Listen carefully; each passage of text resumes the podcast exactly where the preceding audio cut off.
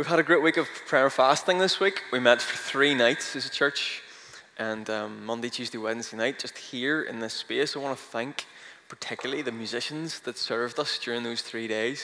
And this morning, I want to honor them, so thank you guys. Um, we uh, we were saying how that we, uh, for ten years, have, as a community, have been gathering here, trying to practice the way of Jesus, learning how to be a, a worshiping, prayerful community.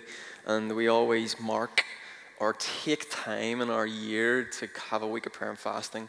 So if you've been praying and fasting this week, if you've been booking into the prayer room behind me in the in the small room behind, if you've been down at our gatherings, um, uh, know that you're feeding into the, the life of this place. And um, there's so much more for us. So let's not stop um, praying and fasting in these days. We're going to keep on. Um, particularly through Lent, we're going to keep on. This morning, I'm going to talk about practicing presence. We're three weeks into that series. Um, hopefully that it, uh, it really connects with um, what we've been doing this week. Um, I wasn't very good at school. In uh, uh, Sorry, let me just say that again. I wasn't very good at science in school. Um, uh, it wasn't that I hated science um, or anything. It just, I just wasn't very good at it. So much respect to all the scientists in the room, if you're here. Um, I really enjoyed, you know, Bunsen burner day, you know, the demo day in science. When you walked into the classroom and the Bunsen burners, right, you knew, like, happy days. We're going to be exploding stuff, making stuff fizz and bang. I liked that, that kind of day in, um, in, in chemistry lab. Um, Those were my kind of days. I remember particularly a different kind of class, astronomy class, physics. Um, and I don't know if Jack Bragg is out here today. We do have our resident astrophysicist. Um, I don't think he's here this morning, so I can just get away with... Oh, is he not? Oh, there you go. Okay, there you go. A very small amount. Okay, okay, fair enough. I told you I wasn't very good at science. I don't even know the categories of science. What is uh, what is his role? Quantum mechanics. Okay, there you go. Totally knew the difference, yeah. So I went, uh, astronomy, yes. I went to the Armagh Planetarium. Who's been to the planetarium in Armagh ever? You've been there with school, yes. And when I got there, I saw there's so much to see in that place and so much, obviously, that I have to learn, clearly. Um, when I went to the planetarium, uh, I was in the, the dome theater. There was a theater there, and you look up. It's a bit like being outside. You look up at the night sky, and you see these little twinkling lights, little pinpoints of light just striking you to the naked eye. Barely visible against the black backdrop, just like you would when you're walking out on a starry night. And um, but then you get behind a telescope, and you look through the telescope, and you zoom in, you take another look up close, and you see these little twinkly dots that are sort of suspended in the vast darkness, and you actually realize that they're actually like, they're like massive planet-sized things. We have a picture, I think, of the biggest star um, in our main galaxy, in our galaxy, um, our sun, the sun. Um, this is a photo as it appeared in October twenty seventeen. Um, so let me read some facts about the sun. When you actually get close up and see this, um, the sun accounts for ninety-nine point eight percent of the mass of our solar system. Um, it has a mass of around three hundred thirty thousand times the Earth. Um, over about one million Earths can fit inside the sun. Okay? Um, Uh, yeah, if you were to hollow it out. Um, the sun is also like a perfect sphere, or as close to perfect um, as you could possibly get. The sun is traveling at two hundred twenty kilometers per second, which is mad. Um, that's, my, that's mad. Um, it takes eight minutes for light to, to reach the Earth from the sun. Um, so the average distance from the sun to Earth is about one hundred fifty million kilometers. Um, and light travels at three hundred thousand kilometers per second, so that gives you five hundred seconds for the light to reach us, which is about eight minutes, twenty seconds. Um, and it, the energy uh, that is coming to us in light actually takes millions of years to move from the Earth, from the sun's core right to the surface of the sun, and then it takes eight and a half minutes to get to us. Um, and temperatures inside the sun can reach fifteen million degrees Celsius. Um, And the sun is just like an average-sized star. It's not like a big deal or anything. It's just particularly average, to be honest. There's some bigger, some smaller. Um, the biggest star, I think, known in the universe, according to Google, don't come at me later, scientists, has a radius about seventeen hundred times the size of the sun. Um, so the sun is obviously a star. Well, there's lots of other stars, of course, but the sun as a star is this. It's not. It's not unless you see a speck in the vast darkness that we look up in the sky, or the, and then in the daylight. It is. It is significant of size, but when you actually get close up to it, you see that it's like so huge, so massive. Um, it's really all about uh, perspective. When we walk walk outside, we notice the twinkling stars in the sky at night. But when you look through a telescope, you see these spheres of raging fire, you know, millions of times larger than our world, brighter than our eyes can bear, s- surrounded by orbiting moons and rings and all sorts. And um, the thing is, when we when we look up at the sky, nothing in the sky itself has changed when we look through the telescope. Um, it's our perspective that has changed. Um, we have looked through the, the telescope, and what has changed is our perspective. Let me tell you a different story. Um, I didn't really like dogs that much. And then in April last year, um, my wife convinced us that we should get a dog. Um, and she loves dogs, and she's had dogs all her life. And so we have a pup, nine-month-old pup called Fergie. Um, you can follow her on Instagram if you're into that sort of thing. Don't judge us. Don't judge us. It's just a bit of fun. Tell you what, I am a convert now to uh, to dogs, I must admit. Um, here's some cool stuff about dogs that I also Googled, um, but I can vouch for it from first hand. So dogs will greet you um, just like you've been away like for a f- century or something, and you've only been out for a five-minute walk to the shop. You come through the door, they will greet you. They'll watch T V with you without hogging the remote. Um, They'll find the greatest joy in the simplest things, like a car ride, like this. Um, they're the best because, I guess, unlike people and most cats, don't hate me, they love unconditionally. Dogs love unconditionally. Maybe cats do too. Um, they make a tough day at the office so much better. Research has shown that um, the workplace is actually a better place when you've got dogs around. They can relieve stress, apparently so. Um, according to the American Heart Association, even owning a dog can reduce uh, your and protect you from heart disease, apparently so. Dogs make the best workout partners if you're going for a run with a dog. Um, uh, owning a dog can help kids learn about responsibility and empathy. Um, dogs know how to make a big splash, like this. Um, Thought that was fun. Um, a dog's sense of smell is so good, according to um, some research, there are clinical trials to say that they can even detect certain cancers. Interesting. According to an article in the Times, having a dog in your family can actually help your kids from developing allergies. Interesting. Dogs can help you socialize and encourage you to get out. Um, dogs will give you something to laugh and smile about every day. Every day is an adventure. Am I selling it? I'm not really sure if I'm selling it, but I love dogs now. Um, uh, and I don't know what has changed um, in the nine months since I, we've had Fergie. Um, well, I think probably what's changed is, is perspective. It's perspective. Um, dogs used to be something way out there that I never had any contact with, and now I have one living in my own home.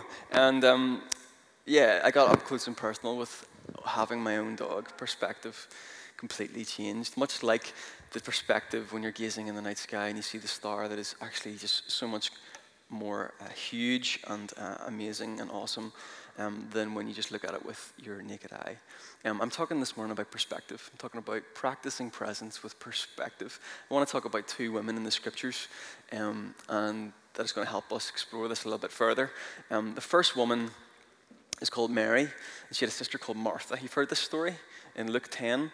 Um, the scenes here in the New Testament, Jesus is visiting their home in Bethany, and the disciples are there. Um, the disciples who are following Christ, and there are also some onlookers that have come to see what this Jesus um, guy was all about.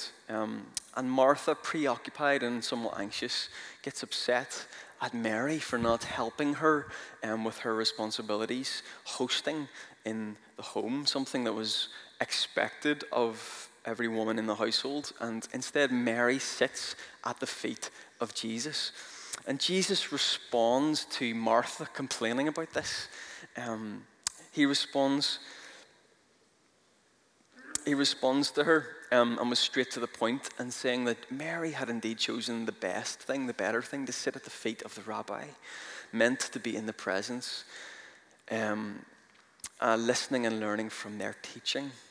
So among all the deeper, um, significant Um, stuff going on in this piece of scripture. Um, Jesus actually is breaking down some cultural boundaries here by having women, women, women sit at his feet and welcoming and affirming women who uh, uh, Mary as a as a as a woman on a d- discipleship journey. Aside from all that stuff that's going on in this in this text, um, here we have this simple idea again of perspective. What was the difference between Mary and Martha in this story? I believe it's perspective. They saw this very moment with Christ in their midst very, very differently. Um, and their response then was different. Martha immediately jumped into that mode of serving and hosting responsibilities, whereas Mary had a sense of awe or, or wonder, a desire to get up close to the feet of Jesus, the rabbi, and sit at his feet. Um, have you ever looked at that and thought about that little um, story from Mary's perspective?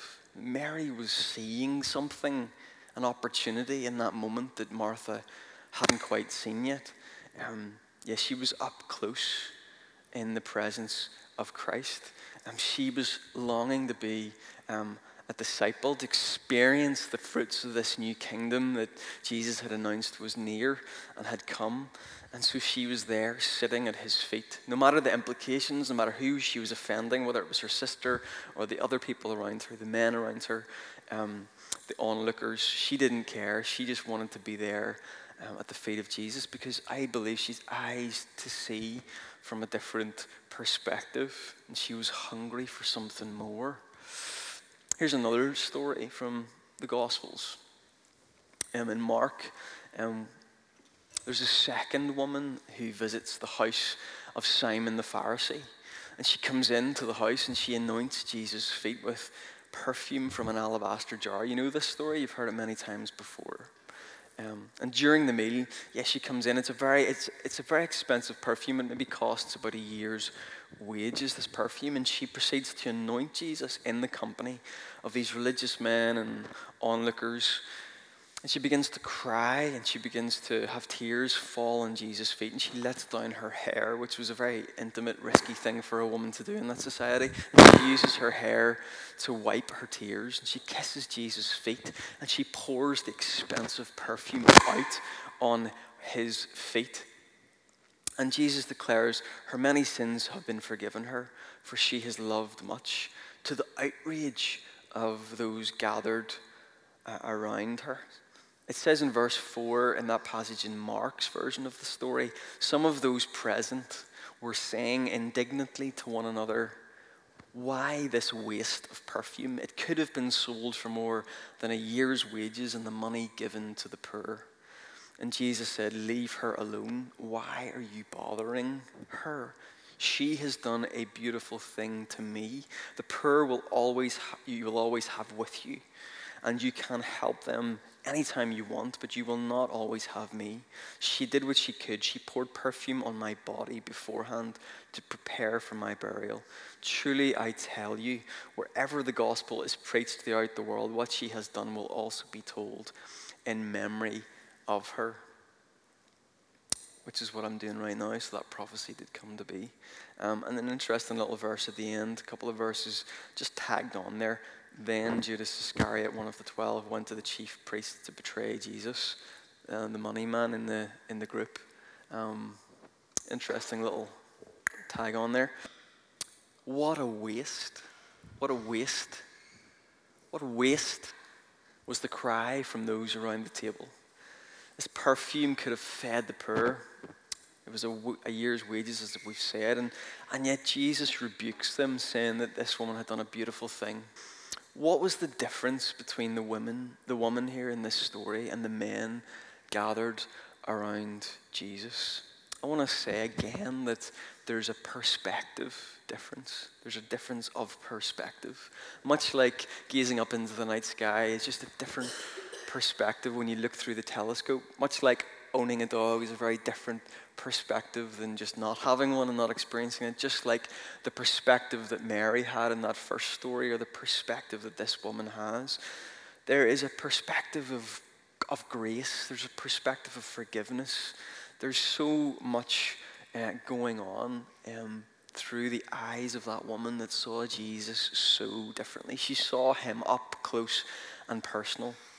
She had eyes to see that he was worthy of her affection. Something had happened in her life. She had experienced the love and the grace of Christ. And whether she even knew it or not, she was anointing this king for burial. Jesus actually says that in the passage. An extravagant act of worship and devotion to Jesus. And despite what people around her thought, she couldn't do anything else but walk into that crowded room and, and crack the perfume over his feet. It's a beautiful, beautiful image. I want to just pause there before we go on. Maybe that's you this morning. Maybe you have faced ridicule um, for worshiping Jesus. Maybe you have encountered the radical grace of Jesus in your life, like Ryan was saying during our worship time. The sweet encounter with Jesus, that salvation, that first encounter with him, what he has done in your life. You have a testimony of encountering that love and that grace, and all you want to do is pour out your affection to him, give your life to him. And sometimes maybe you've had rebuke or been judged for that. Um, I want to say that what Jesus says to that woman, he says to you that you're doing a beautiful thing. Or maybe you're like Mary in that first story who wants to sit at the feet of Jesus. Maybe that's your desire. You want to learn, you want to grow. Maybe that's who you are. That's, you've chosen the good thing, as Jesus said. Or maybe you're Martha in this. Maybe you, some of you can rarely resonate with the Martha. I certainly can. Um, I can really relate to the Martha in that story. When your job is to work in a faith community like this, sometimes you just preoccupy yourself with doing all the stuff, and your heart is just parked in neutral, if I'm being honest. Sometimes that can be where I find myself, and I'm busy trying to get people to serve and sign up to stuff and do things, and you just find yourself months, maybe even years down the line, a little bit distant from the Lord. These encounters with Jesus um, are like many of the encounters in this room, whether you can resonate with Mar- Martha a little bit, or Mary, or the woman with the alabaster jar. There's a difference of perspective in these stories, and I think perspective is really important for us this morning to, to think about. Practicing presence with perspective, with the way that we see. There are encounters all over the scriptures like this. I'm thinking particularly of that passage in Isaiah chapter six. Have you, do you read, that, does anyone know that passage? You know, the, the passage where Isaiah says, I have, in the year that King Uzziah died, I saw the Lord high and exalted, seated on a throne, and the train of his robe filled the temple. And above him were seraphim, each with six wings. And he goes on to say, and they, they were calling out, holy, holy, holy is the Lord God Almighty. The whole earth is full of his glory. And the sound of the voices, the doorposts and the threshold shook, and the temple was filled with smoke. And Isaiah then said, woe is me, I cried, I am ruined, for I am a man of unclean lips, and I live among a people of unclean lips. And my eyes have seen the King, the Lord Almighty. My eyes have seen the King, the Lord Almighty. And if you know that story, you know that Isaiah, the Lord, then addresses Isaiah, saying, whom shall I send? Whom, sh- whom shall go for us? And Isaiah then responds, I believe in an act of worship and surrender. Here I am, send me. Here I am, send me. But it started out with these eyes that have seen the King. There is a perspective that Isaiah has in this passage. It's the same as Mary and the same as the woman with the alabaster jar of perfume with Christ later on in the New Testament, that they have a difference of perspective. And so the question that comes to us as a small community here in Belfast in twenty twenty, at the start of the year, is, you know, have your eyes seen the King? Have your eyes seen the King? When was the last time you just stopped to look, to gaze, to ponder, to consider the beauty of the God we worship, the beauty of Christ? Much like the stars in the sky, Our God doesn't change. It's when we magnify God, it's us who changes our perspective, our viewpoint. He, he is always the same, but we can get up close and we can get personal. We can see the Lord, much like Isaiah. Psalm thirty-four, "Oh, magnify the Lord with me, and let us exalt his name forever." Magnifying, cherishing the greatness of God, getting our eyes on the King, is at the heart of biblical worship. And I believe it's at the heart of a life that is practicing the presence. Is about perspective and laying our eyes on the King. Have you seen the King? John Stott says that all true worship is a response to the self-revelation of God in Christ and Scripture, and arises from our reflection on who he is and what he has done.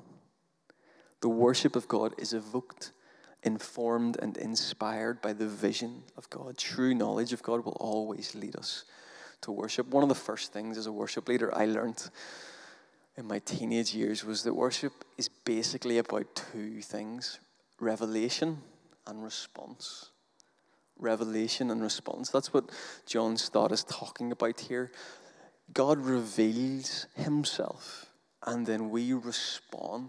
That's what's going on in Isaiah six. The Lord is seated on the throne, and there is this heavenly scene where the angels are worshiping. There is a revelation of the Almighty, and then there is a response from Isaiah when he gazes his eyes upon the Lord. Revelation and response. We've been doing a lot of responding in worship this morning. We sing a lot of songs that were calling us to respond. But maybe we need to take a longer look at who he is, what he has done. Where do you start when it gets to all this practically? Like, where do we start to do this? I want to start just like John Stott has encouraged us there. I think we can start with who he is, his nature, and we can start with what he has done, his works. That's the kind of perspective I believe that we are called to as people following Jesus, to get a perspective of who who is this God that we worship and follow, and what are the works that he has done. Let's think about his nature. We've been singing about it this morning as Matt and Rebecca led us. In Psalm one forty-five, the Lord is gracious and compassionate, slow to anger, and abounding in steadfast love. The Lord is good to all, and his mercy is over all that he has made. That's speaking about something about the nature of God, that he is gracious and he is compassionate, he is kind, he is good, he is steadfast in love. Psalm one seventeen says, "Praise the Lord, extol him, all peoples, for he is great, for great is his steadfast love toward us, and the faithfulness of the Lord endures forever." Speaking about his faithfulness. Psalm ninety-nine, let him let them praise your great and awesome name. Holy is he. And on this side of the of the incarnation and Pentecost, in the, in the church that we find ourselves today, we can see more of his greatness. We worship God as Father, as Son, and as Holy Spirit, who in some mysterious way are eternally coexistent, co-equal, co-glorious. We magnify the endless glories, perfections, and beauty. There's no limit to his holiness, glory, sovereignty, no end to his riches, wisdom, and righteousness. All his attributes exist in perfect harmony, perfect balance, perfect cooperation, no contradiction, no confusion, and no diminishing of their glory forever. No wonder Paul breaks into worship in Romans eleven, when he describes God's greatness like this: "Oh, the depth of the riches and the wisdom and the knowledge of God, how unsearchable are his judgments and how inscrutable his ways." We can, we, we, we will never, ever exhaust that gaze upon the nature of God. That is a, that is a thousand lifetimes, a million lifetimes of, of endless study and reflection and contemplation. but we move on. How else can we get perspective? Maybe we could consider not only his nature, but his works. The Psalms resound with these detailed praises of the Lord's wondrous works. Our worship should too. Our perspective should too. We must not be like those who, as Psalm twenty-eight says, do not regard the works of the Lord or the works of his hands. No, we should sing to him, sing praises to him, tell of his wondrous works, as Psalm one oh five says. Or as Psalm one eleven, great are the works of the Lord, studied by all who delight in them. Here's the thing, our God created everything from nothing. It's a mystery. We're not going to, it's a mystery. And spoke the universe. This is the story that we're part of. This is the narrative that we're part of. Spoke the universe into existence and sustains all living things and all matter. All matter in his word. His power holds all things together and keeps them suspended in perfect balance. Our God is the cosmic creator who is majestic and powerful, who was before all things, who holds and sustains the very cosmos, who breathes and sustains life. Our God is in the business of redeeming this world back to the original beauty that he created. Through the Christ story, he is redeeming this world, reshaping this world, reshaping cultures and societies. He's remapping the landscape of humanity. He's restoring the beauty of his creation. He's ushering in his glorious kingdom of perfect rule and perfect reign, of overthrowing the powers of corruption and darkness that cause brokenness, that cause death. Our God who is in Christ is realigning his creation from chaos back to its intended order. And this God is available for you and for me and for us today, for us to sit at his feet and to gaze upon him in his presence by his Spirit. If you're in Christ today, this is the God that we worship. This is who he is. This is what he has done. This is the story that we are part of. And we are invited, like a divine invitation, to sit at his feet, to gaze upon his beauty, to gaze upon his glory, to have that encounter with the King. You've heard me use this quote before, G K Chesterton. He says that sometimes our religion can be more of a theory than a love affair. And I do believe that the Gospels, that the Scriptures teach us that our faith is not a theory. And sometimes I'm even guilty of it getting just stuck in my head when our relationship with him is akin more to a love affair, akin more to the kind of devotion that would rise up in us where we crack a perfume over his feet, that kind of exuberant love and adoration and devotion. Psalm thirty-four, taste and see that the Lord is good. Breathe deep and enjoy the breath, the great grace of his breath in our lungs. Experience him present with you and shift your perspective.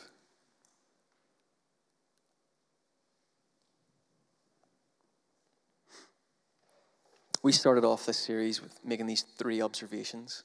Do you remember I showed Greta Thunberg on the screen? We were sort of saying that there's something not quite right in, in the world, you know, when it takes like a seventeen-year-old girl to draw attention to some of the biggest crises going on on our planet. The promises of our culture and the promises of the political elites that things are getting better are lies, and they're falling flat. We have endless possibilities and opportunities today to pursue pleasure and desire, and yet so many of us are miserable or anxious, or the world is fraying.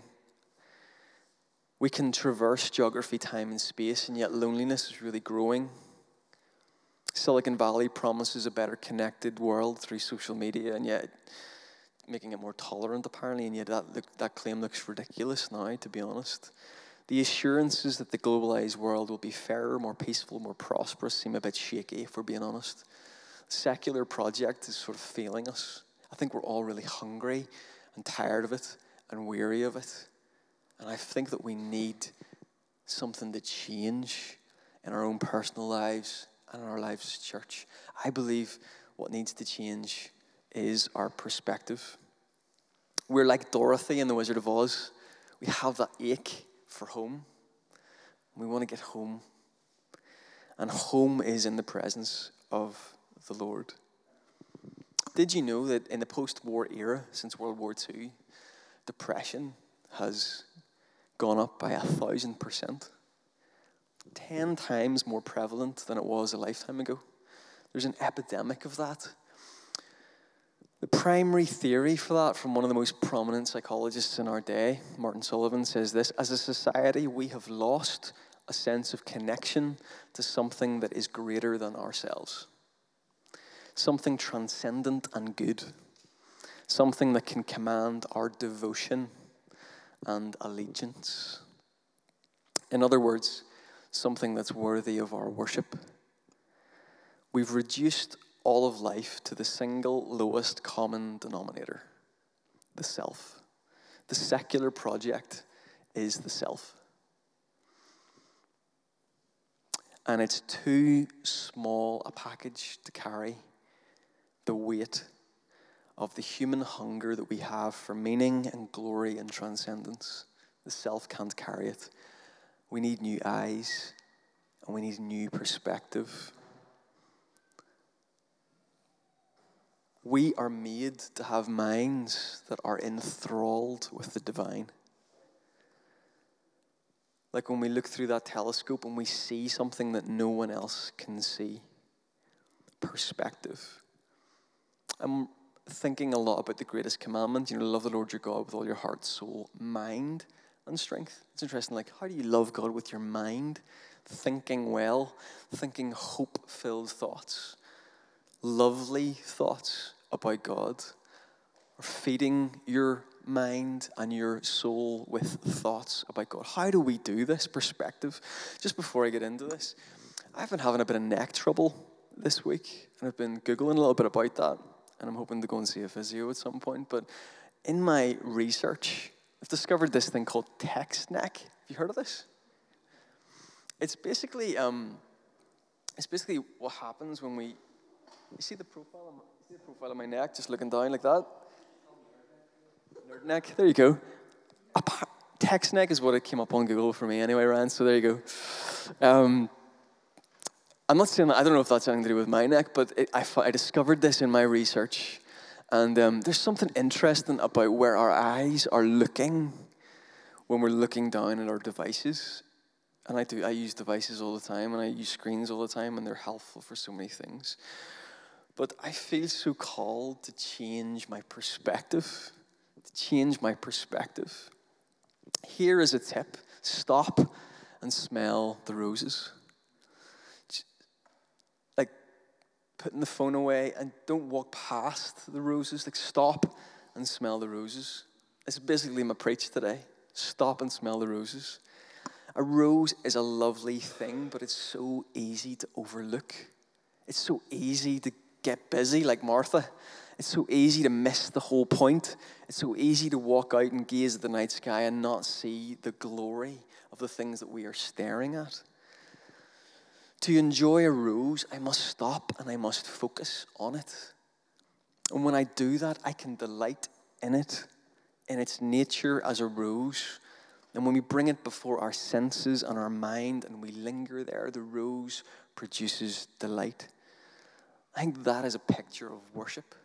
That is a picture of worship. It is possible, Redeemer Central, to grow in your love for God, as in like to move from one point to another point to another point. That we can grow in our affections and our love and our experience of, of God. There is more for us. He is making us more and more like Christ. The journey is not done.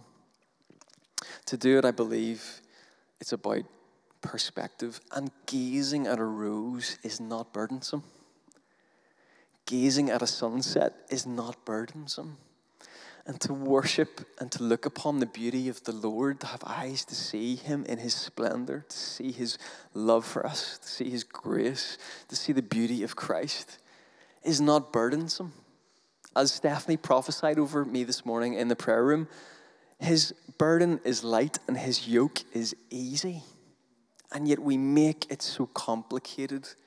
I believe one of the words that the Lord has for us as a church, and I've heard a few of our leaders speak about this recently, is we complicate this so much.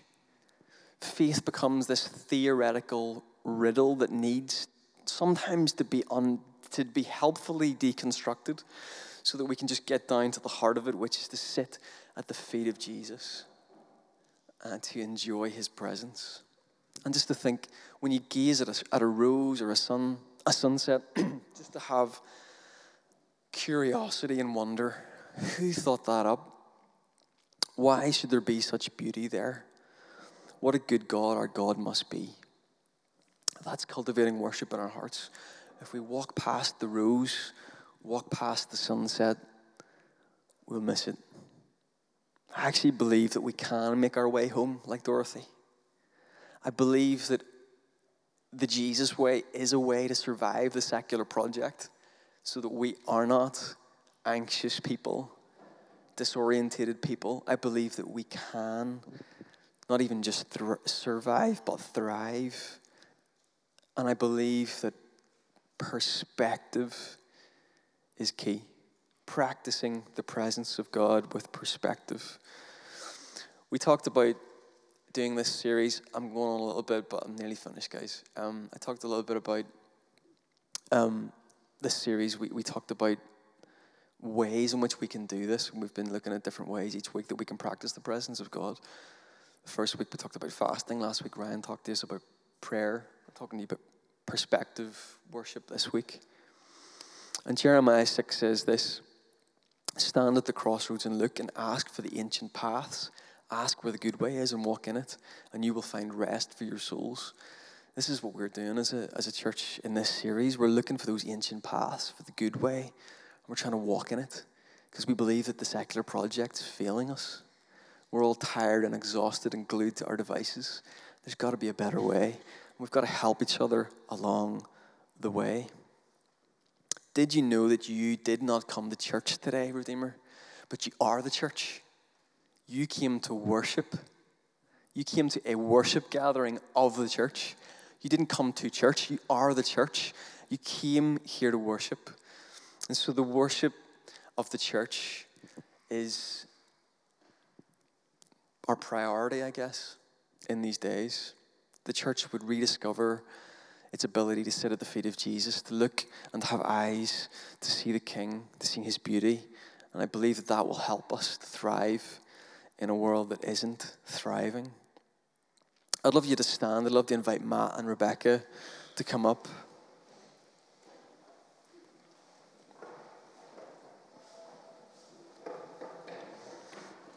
And we're going to just practice the presence of God right now. How about that? If you're with me, um, if you want perspective change this morning, if you want yes, If, you're, if, if, if, if your soul is saying yes to what I am sharing this morning, if the Spirit is provoking you this morning, is challenging this morning, is inspiring you this morning, then I, I'd love you to, to do something to that revelation. I'd love you to respond. If, if, if the Spirit has revealed Christ to you today in a deeper way, I'd love you to respond. And I'd love you to respond by just putting out your hands just like this. And maybe you've never done that before, ever. And there's nothing magic about that. It's just a symbol. It's an embodiment of, here I am, Lord. As Isaiah said, here I am, Lord. I want to just read this over us.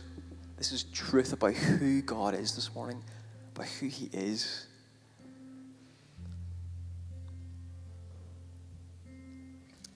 God is bigger than our problems and our pains. He is greater than our sorrows and successes. He is more significant than our tests and our triumphs. He's greater than our trials, and he is kinder than we can ever imagine. the Son of God, the King and Redeemer, the Alpha and Omega, the first and the last, our mediator, our intercessor, the Lord our banner, the Lord our shepherd, the Lord of hosts, the Lord our righteousness, the mighty one, the holy one, the judge and the deliverer, our shield and the Son of righteousness, the Ancient of days, the everlasting one, our strength, the mighty God, the wonderful counselor, the high priest, the everlasting Father, the Prince of Peace, our counselor, our advocate. Amen. You want to say amen to this? You can. Our baptizer, our sanctifier, our Father, our Savior, our provider, our healer, our peace, our shepherd, the God who sees, the God who knows us, the God who invites us. Father, by grace and for your glory, we pray that you would call us to be a people of worship and praise, a people of perspective, a people with eyes that have seen the King. Lord, would you restore to us the wonder of worship and the joy of your presence? In Christ's name we pray. Amen. We have run on this morning, but we're going to, if you have to go, go be blessed. But we are going to continue to worship, and we're going to have the table as we do every week, as we celebrate Christ as the true God revealed in the face of Christ, the one who gave his life for us, the one who gave us a meal and invites us to that meal to find him waiting for us. So come, come, if you know Christ this morning, or if you want to know Christ this morning, you want new eyes to see the King, you want new perspective, you want to see your heart enlarged in wonder, then come to the table, break bread, drink wine, celebrate Christ today. We're going to sing and we're going to praise him. We're going to respond to what the Spirit has been saying to us this morning. So let's let's lift our voices in worship and praise, and let's come to the table and break bread and drink wine together.